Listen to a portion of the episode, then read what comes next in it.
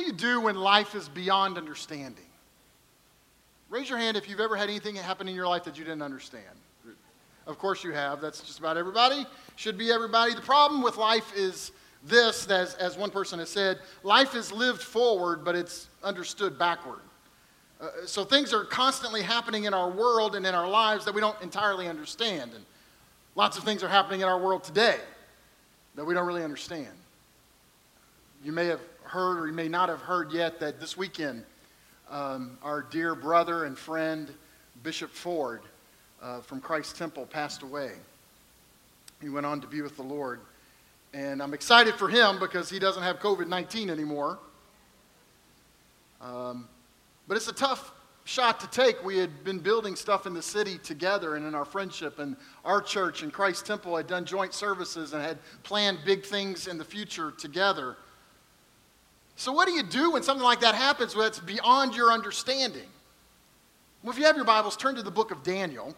Uh, the book of Daniel is, or if you have your smartphone, just open that to the book of Daniel. Um, uh, the book of Daniel is, is written to the people of God when they're in a hostile world. In fact, they're in exile. They've been taken out of their land and, and they've been put somewhere that's very hostile to their faith, that's hostile to what they believe. And we currently live in a world that is actually becoming increasingly more hostile to God and to the things of God.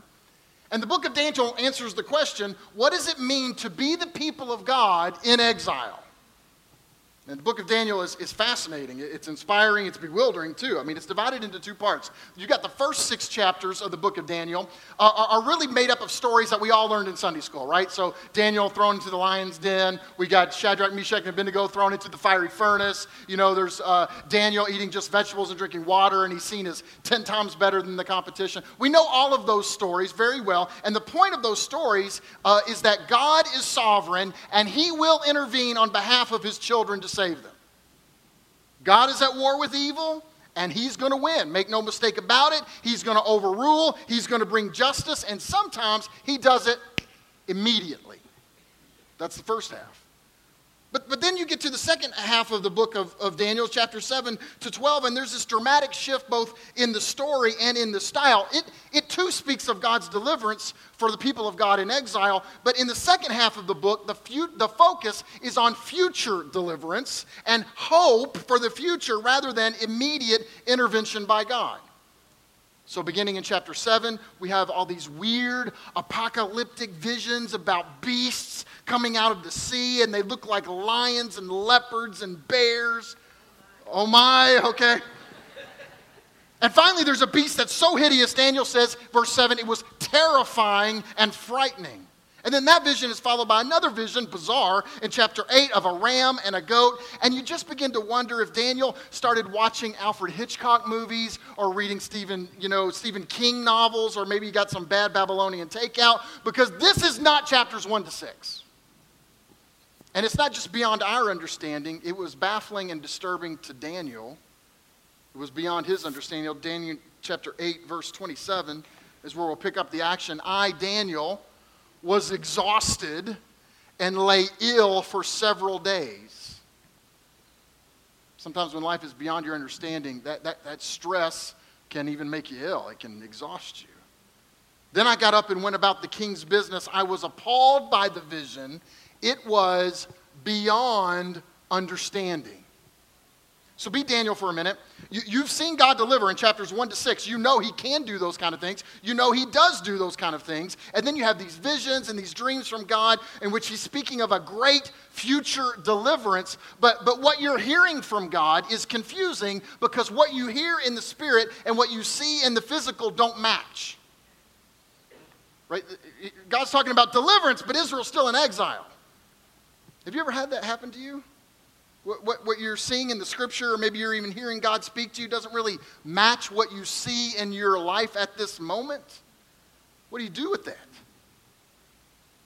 What, what do you do when life is beyond understanding? Well, in the very next chapter, Daniel gives us an answer to that.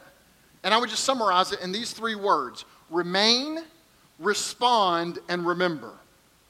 These are the three key words for this message what you do when life is beyond your understanding. Remain, respond, and remember. Let's look at the text, verse 1 of chapter 9.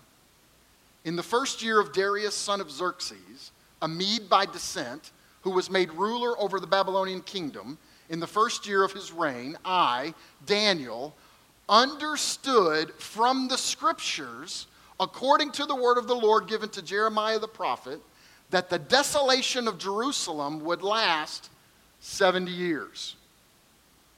Okay, stop right there. First thing you do when life is beyond your understanding, when you're going through something, you don't get it, you don't understand it, first thing you do is this remain tethered to the scriptures. So, so, so here's Daniel. He's totally baffled. It's beyond understanding. And then all of a sudden, boom, shakalaka, he gets understanding of God's plan. When? When did he get understanding? When did he gain the understanding? When he was studying the scriptures, specifically the book of Jeremiah. See, often when, when life is beyond our understanding, our tendency is a knee jerk reaction to pull away from the discipline of being in God's Word. But the worst thing you can do is pull away from the very thing that can give you understanding. Remain tethered to the Scriptures. Uh, a number of years ago, this was way back, when the kids were a lot smaller, we went to uh, the beach one year, North Myrtle Beach, and we were at the beach. And you know, you know, the desire for a kid to be at the beach is proportional to how far away they live from the beach right? So we, we, were driving the whole long way there. Are we there yet? Are we there? You know, and everybody, as soon as we wanted to get there, as soon as we got there, we wanted to run out to the beach, and nobody was out on the beach, and we didn't know why. You know, the waves are kind of big, but we were like, there's this flag flying. We didn't know what that meant. Um, and so, you know, we, we just go, we're out, driving through the water, and, you know, we jump in the water, and uh, the, the, the pool is pretty tight. It's pretty big. And, and one of the boys, the, the youngest, the, the lightest of the, of the four, had a, a little boogie board. We had those little boogie boards that has a tether and he had it strapped around his wrist and, and he was out there and as we were trying to walk back in the, the I, don't, it wasn't, I guess it wasn't a rip tie but it was some kind of that was pulling him out and I grabbed onto the boogie board. He was tethered to it, and I could actually pull him in. And then I read somewhere that you're not supposed to go straight into the beach. You're supposed to go at an angle. I don't know if it's true or not. I'm from Kentucky. What do I know about the beach? But I read it somewhere. So we did that, and we got back in, and we thought, maybe that flag means we're not supposed to be out here, and that's why nobody else is out here. So we went to the pool. But here's the point when the current is stronger than you, you need to be tethered to somebody bigger and stronger than you. Right? He was tethered to me, and we could make it in together. Where you need to be tethered to God's word, to the scripture. Jesus used the same analogy uh, when he said we should be tethered to him in John 15, verse 5. He said this I'm the vine, you're the branches. If a man remains in me and I in him, he will bear much fruit. But apart from me, you can do nothing. If anyone does not remain in me, he's like a branch that's thrown away and withers. Such branches are picked up, thrown into the fire, and burned. If you remain in me and my words remain in you, ask whatever you wish, and it'll be given to you. See what Jesus is saying there? There's life in me. So what? Stay connected to me. Remain in me. Stay tethered to me. And one of the ways you stay tethered to Jesus is let his words remain in you. You remain tethered to the scriptures because there's life there. And so when your life is beyond understanding, if you remain tethered to the scriptures, you remain tethered to that which is God breathed. And remember, whatever God breathes on comes alive. Remember in the book of Genesis, he makes Adam and he's a lump of clay, and he, that's all he is. It's just a dust until he breathes on him the breath of life, and then he comes alive, a living soul. So stay next to the script. They are God breathed. Go back to the Daniel story now. This is interesting. And, and, maybe it's just interesting. I think you'll find this interesting too. If you read it too quickly, you, you, you won't pick this up. That's why you got to read slowly. And sometimes you got to switch translations to force you to read slowly. But after he has this time in the scripture, which brought him to this understanding, for the very first time in the whole book of Daniel, we're in chapter 9 now for the very first time in the whole book of Daniel, Daniel uses the covenant name for God, which is YHWH. Okay, we, we tend to say Yahweh now, but we don't really know how it was pronounced because ancient Jews didn't pronounce the covenant name of God. And so, you know, the, the idea is you take the vowels from Adonai or Elohim and you put it back into YHWH. And if you're a 16th century German guy like Martin Luther, it comes out Jehovah. We don't know how they pronounced it. We were pretty sure it wasn't Jehovah because ancient Near Eastern Jews weren't 16th century German guys. Okay? But the way you know this when you're reading along is in most English translations, if, if the word Lord is capital L and then ORD is also capitalized but just a little smaller, that means it's the covenant name of God. Yahweh, okay? Jesus tapped into this whole idea of a covenant and when he uh, uh, instituted communion. He said this is the new covenant in my blood. And, and so the covenant name for god gets used in the old testament whenever salvation is being talked about whenever god is revealing the plan of salvation to redeem us that is the covenant name of god. And so here's what happened for daniel. He remained tethered to the scriptures and in the scriptures he's reminded that he's in covenant with who? A covenant keeping god He's reminded, it reminds him of the covenant. And that changes everything. Now, let me, let me just kind of explain how this might work just on a very practical level with you. Let's say, let's say uh, you wake up, let's say, I, I, don't know, maybe let's say the person you voted for doesn't become president on Tuesday or Wednesday or whenever we find out who our next president is, okay? Uh, uh and you wake up in the morning and you're feeling kind of far from God because of that, right? Or maybe you did it this morning. Maybe you woke up this morning and you're feeling kind of far away from God and, and you're just feeling that way. Now, so you have that feeling. Now, that is, a, it's true that you have the feeling, okay? Now, and, and, and, you know, I don't want to be the, the feeling police. You know, some churches are, don't feel that way. How dare you feel that way? I'm not doing that. Okay, you feel that way, you feel that way. Okay, and it's true that you feel that way. But ask yourself the question is that feeling based on truth? Because just because I feel something doesn't necessarily make it true. So think about that. If, if, I'm feeling far away from God, if I woke up this morning and I'm feeling far away from is that even possible? Is he far away from you? Have I, have, if I woke up this morning feeling far away from, have I miraculously discovered the one place in the universe God is not? No. So, so what do I do? So I got a choice at that point to believe what I feel or to believe what Scripture says. So I can go to the scriptures that say, Psalm 46, verse 1 God is our refuge and strength and ever present help in time of trouble. So when, when is he present? Uh, yeah, so there's never a place or a time where he's not there, right? Uh, Jesus said, Matthew 28 20, I am with you always to the very end of the age. When is Jesus with us?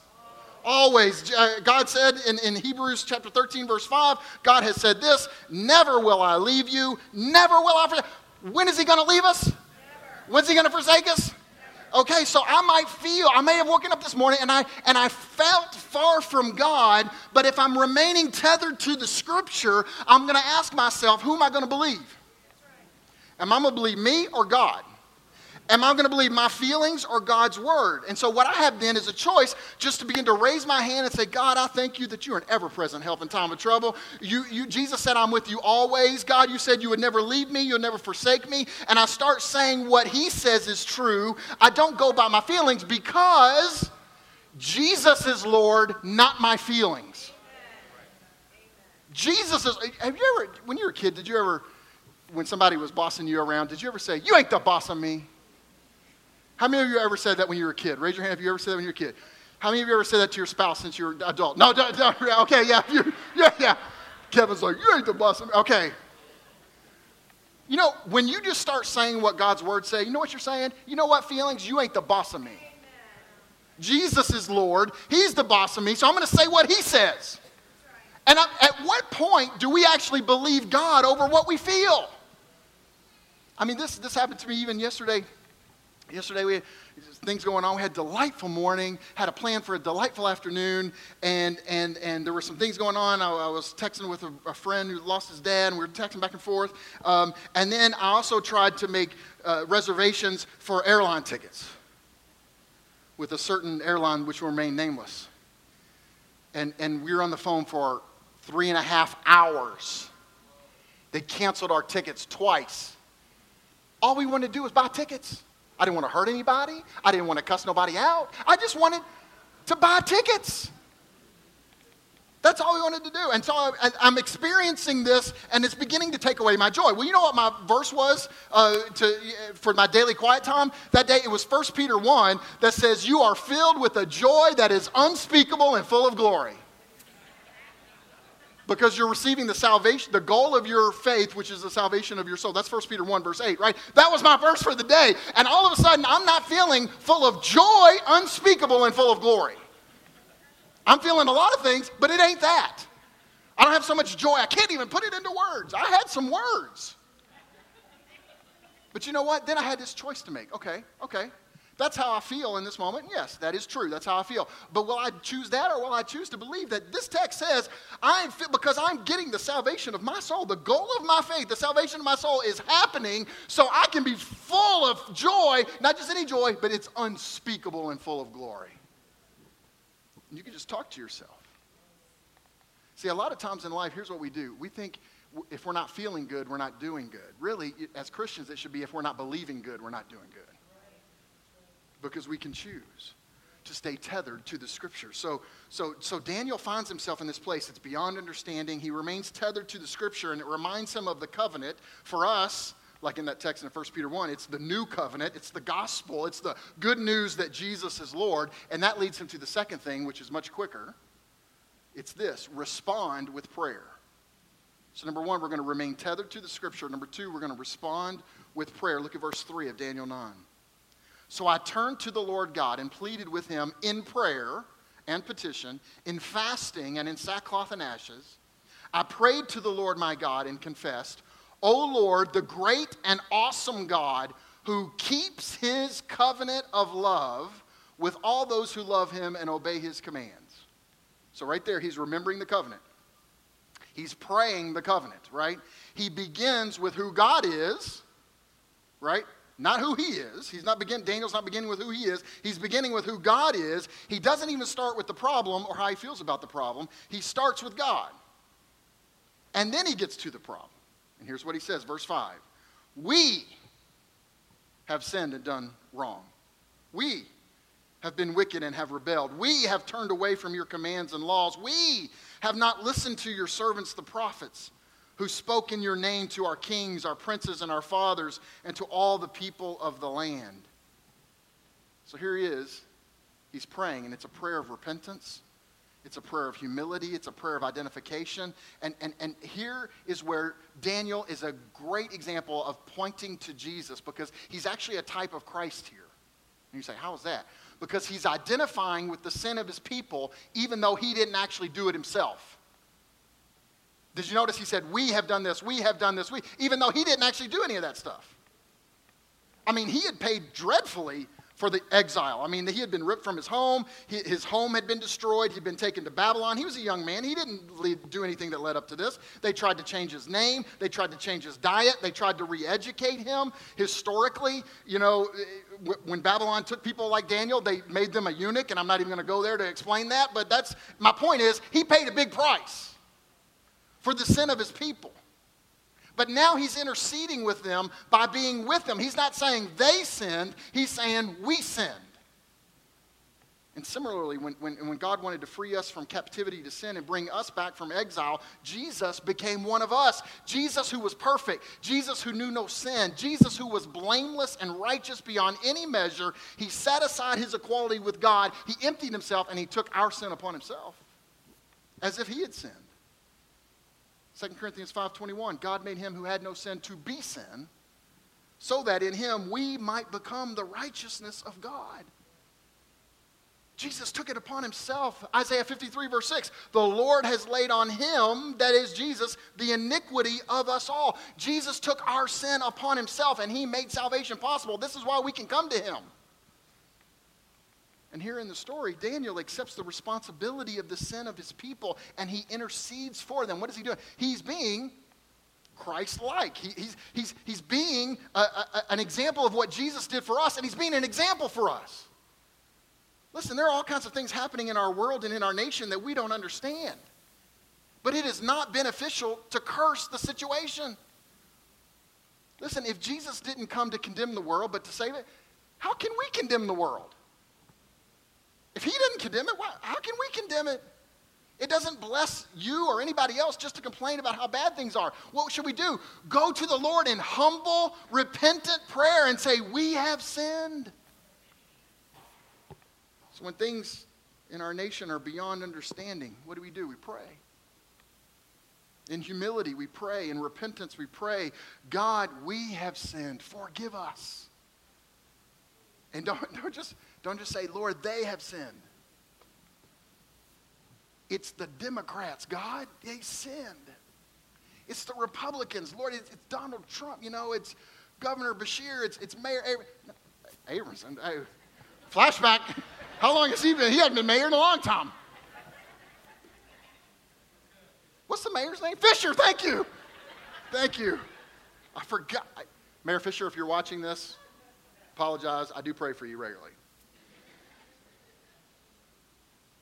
Uh, never mind. Um, here's my point. Here's my point. Don't go in prayer and just blame it on everybody else. Say, Lord, we. Lord, we have sinned. Forgive us for the sin of abortion. Forgive us for the sin of racism. Forgive us for the sin of, of, of, of, how we treated Native Americans in the beginning. Forgive us, and since then. Forgive us for oppressing the poor. Forgive, and you say, I didn't do any of those things. That's not the point. That's not the point. The point is, we come and we intercede on behalf of our nation and say, Lord, we have sinned and we confess. Look at verse 17. Look how he ends his prayer. He says, Now, O God, hear the prayers and petitions of your servant. For your sake, O Lord, look with favor on your desolate sanctuary. Give ear, O God, and hear. Open your eyes and see the desolation of the city that bears your name. We do not make request of you because we're righteous, but because of your great mercy. Oh Lord, listen. Oh Lord, forgive. Oh Lord, hear and act for your sake, oh my God. Do not delay because your city and your people bear your name. Did you notice this? He's not praying for this so that he'll have a more comfortable life. He, he, he's not saying we deserve it. In fact, he's saying we don't deserve it. We don't, we don't, we're not coming because we're righteous. We're coming because you're merciful. And it's for your name. It's because of who God is. And notice what happens and this happens in our life too, repentance puts us in a place to hear God. This is what happens for Daniel. This is what often happens for us. When we come in repentance, it puts us in a place to hear what God is saying. Look at verse 20. While I was speaking and praying, confessing my sin and the sin of my people, Israel, and making my request to the Lord my God for his holy hill, while I was still in prayer, Gabriel, the man I had seen in the earlier vision, came to me in swift flight about the time of the evening sacrifice. And look at verse 22. He instructed me and said to me, Daniel, I have now come to give you insight and understanding. Just a few minutes ago, life was beyond understanding. And, and, and now he's remained tethered to the scriptures. He's responded with prayer, and he gets an angelic visitation that brings understanding. And here's what he says, verse 23 As soon as you began to pray, an answer was given. You know what? Sometimes, as soon as you begin to pray, an, an answer is actually sent in that moment. You just don't know it yet. And here's where some of us become deceived. We quit praying because we didn't see the answer soon enough. He said, as soon as you began to pray, an answer was given, which I have come to tell you, for you are highly esteemed. And then the rest of Daniel 9 goes on. Gabriel begins to explain this prophecy. And in this prophecy, there's 70 weeks or 77s, okay, which is 490 years. And, and, he says, you know, you break those into three groups. There's seven sevens, which is 49 years, 62 sevens, which is 434 years, and then a final seven. And here's what the prophecy meant. The first was the seven times seven was the 49 years, was when they were going to be brought back to Jerusalem, and that happened. The second, the 434 years after the 49, was the coming of the anointed one, he says, who will be cut off, which was precisely the time that Jesus came and died for our sin. This is why there was such a messianic fever in, the, in, in Palestine at the time when Jesus was there. You know why? They could read.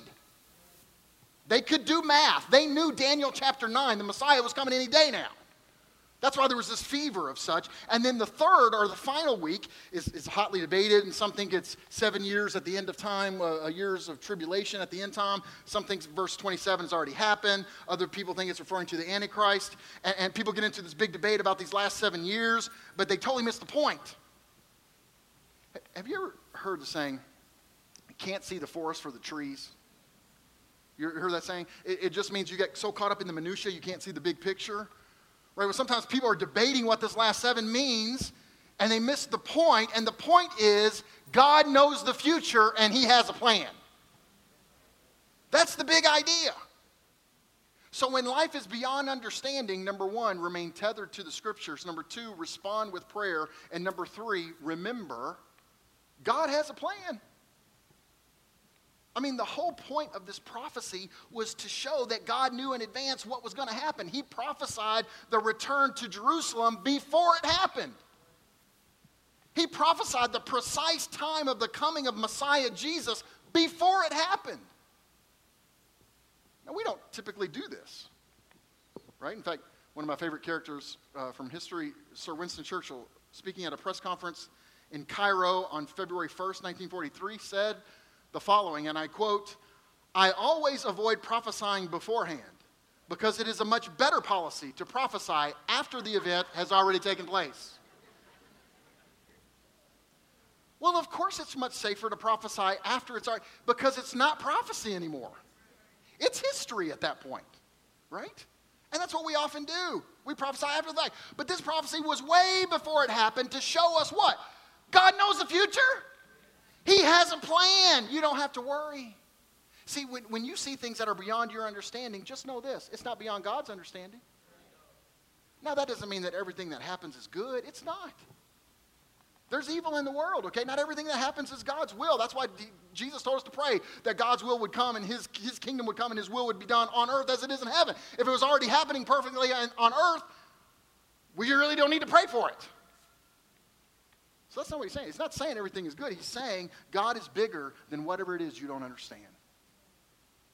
He's bigger than that. I mean, Daniel was reading the prophet Jeremiah when he realized that God had decreed 70 years for Israel to be in captivity. And where does Jeremiah prophesy that? Chapter 29. And do you remember what Jeremiah 29 says? Verse 10. This is what the Lord says. When 70 years are completed for Babylon, I will come to you and fulfill my gracious promise to bring you back to this place. Look at verse 11. For I know the plans I have for you, declares the Lord. Plans to prosper you and not to harm you. Plans to give you a hope and a future. Three times, one verse, he said, I got plans. See, when you see things you don't understand, remember, God has a plan, and it's a good plan. It's for hope, it's for a future, and no one can stop God. Now, why am I saying all this? Why, why bring this message today? Because I believe that there's going to be some challenging days ahead for us in our nation. I believe there's going to be some challenging days ahead, some big things, things we don't understand. And as your pastor, I want you to try to prepare you for that. I want to prepare you for this. And when big things happen and you don't understand it, don't be afraid. If it starts this week, don't be afraid. Do not panic. You say, well, what are we going to do? I got a plan. I got a plan. And the plan is this we're going to stay tethered to Scripture, we're going to respond in prayer, and we're going to remember God has a plan. That's our plan. And his plan is a good plan, and Jesus is on the throne no matter who's in the White House.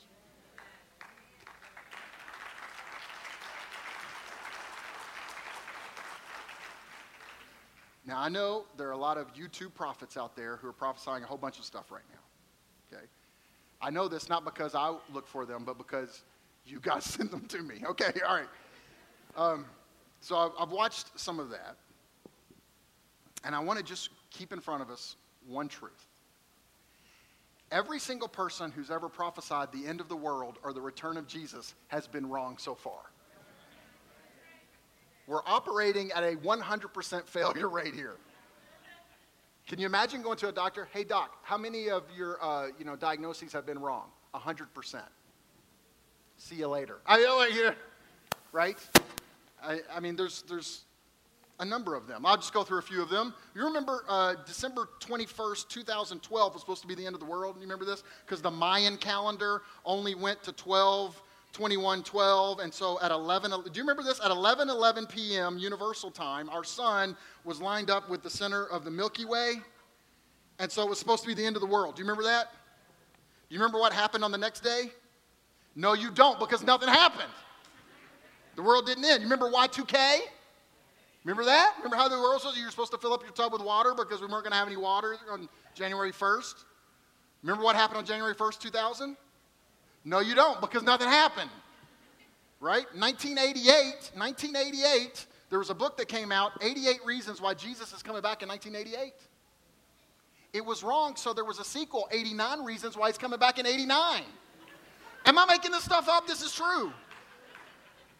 Those are just the ones in my lifetime. Before my lifetime, between 1938 and the mid 40s, there were a lot of people preaching that Adolf Hitler was the Antichrist. And just so we're clear, that seemed like a pretty safe bet. I mean, I, am guessing I'm, i may have preached the same thing if I was preaching in 1941. I wasn't alive yet. My dad wasn't even alive yet. So, anyway, but my point is, it, it wasn't. It, William Miller uh, was a farmer in Hampton, New York. He got thousands of followers around him. He said that Jesus was going to return March 21st, 1843. And then he said, well, maybe it was March 21st, 1844. Well, maybe it was 45, 46. Then he went to 1849, gave himself a buffer there. And then it was 1851. And when he didn't come back in 1851, you know what they came out with a doctrine that said, actually, he came back in 1844, he just didn't make it all the way back. Yeah, what? That's exactly, I'm like, so Jesus got lost, is what you're saying. I, he couldn't find us. I don't, I don't even know how to make heads or tails. But this, this has been going on a long time. 1656, there was a group of prophecy experts called the Fifth Monarchists who said Jesus was going to come back in 1656. He was going to end Cromwellian rule by setting up his throne in Westminster Abbey. Can you imagine Jesus as a British dude? Good show. It's just I just can't I can't see it, you know. Just so you know, he didn't do that. And then, uh, you know, one more in, the year 1191, there was a Bible scholar named Joachim of Fiore who told Richard the Lionhearted that the Antichrist had already been born and was alive. This was during the era of the Crusades. So if, if, that, if he was right, the Antichrist is one old dude right now. Right? Here's my point. Why am I saying all that?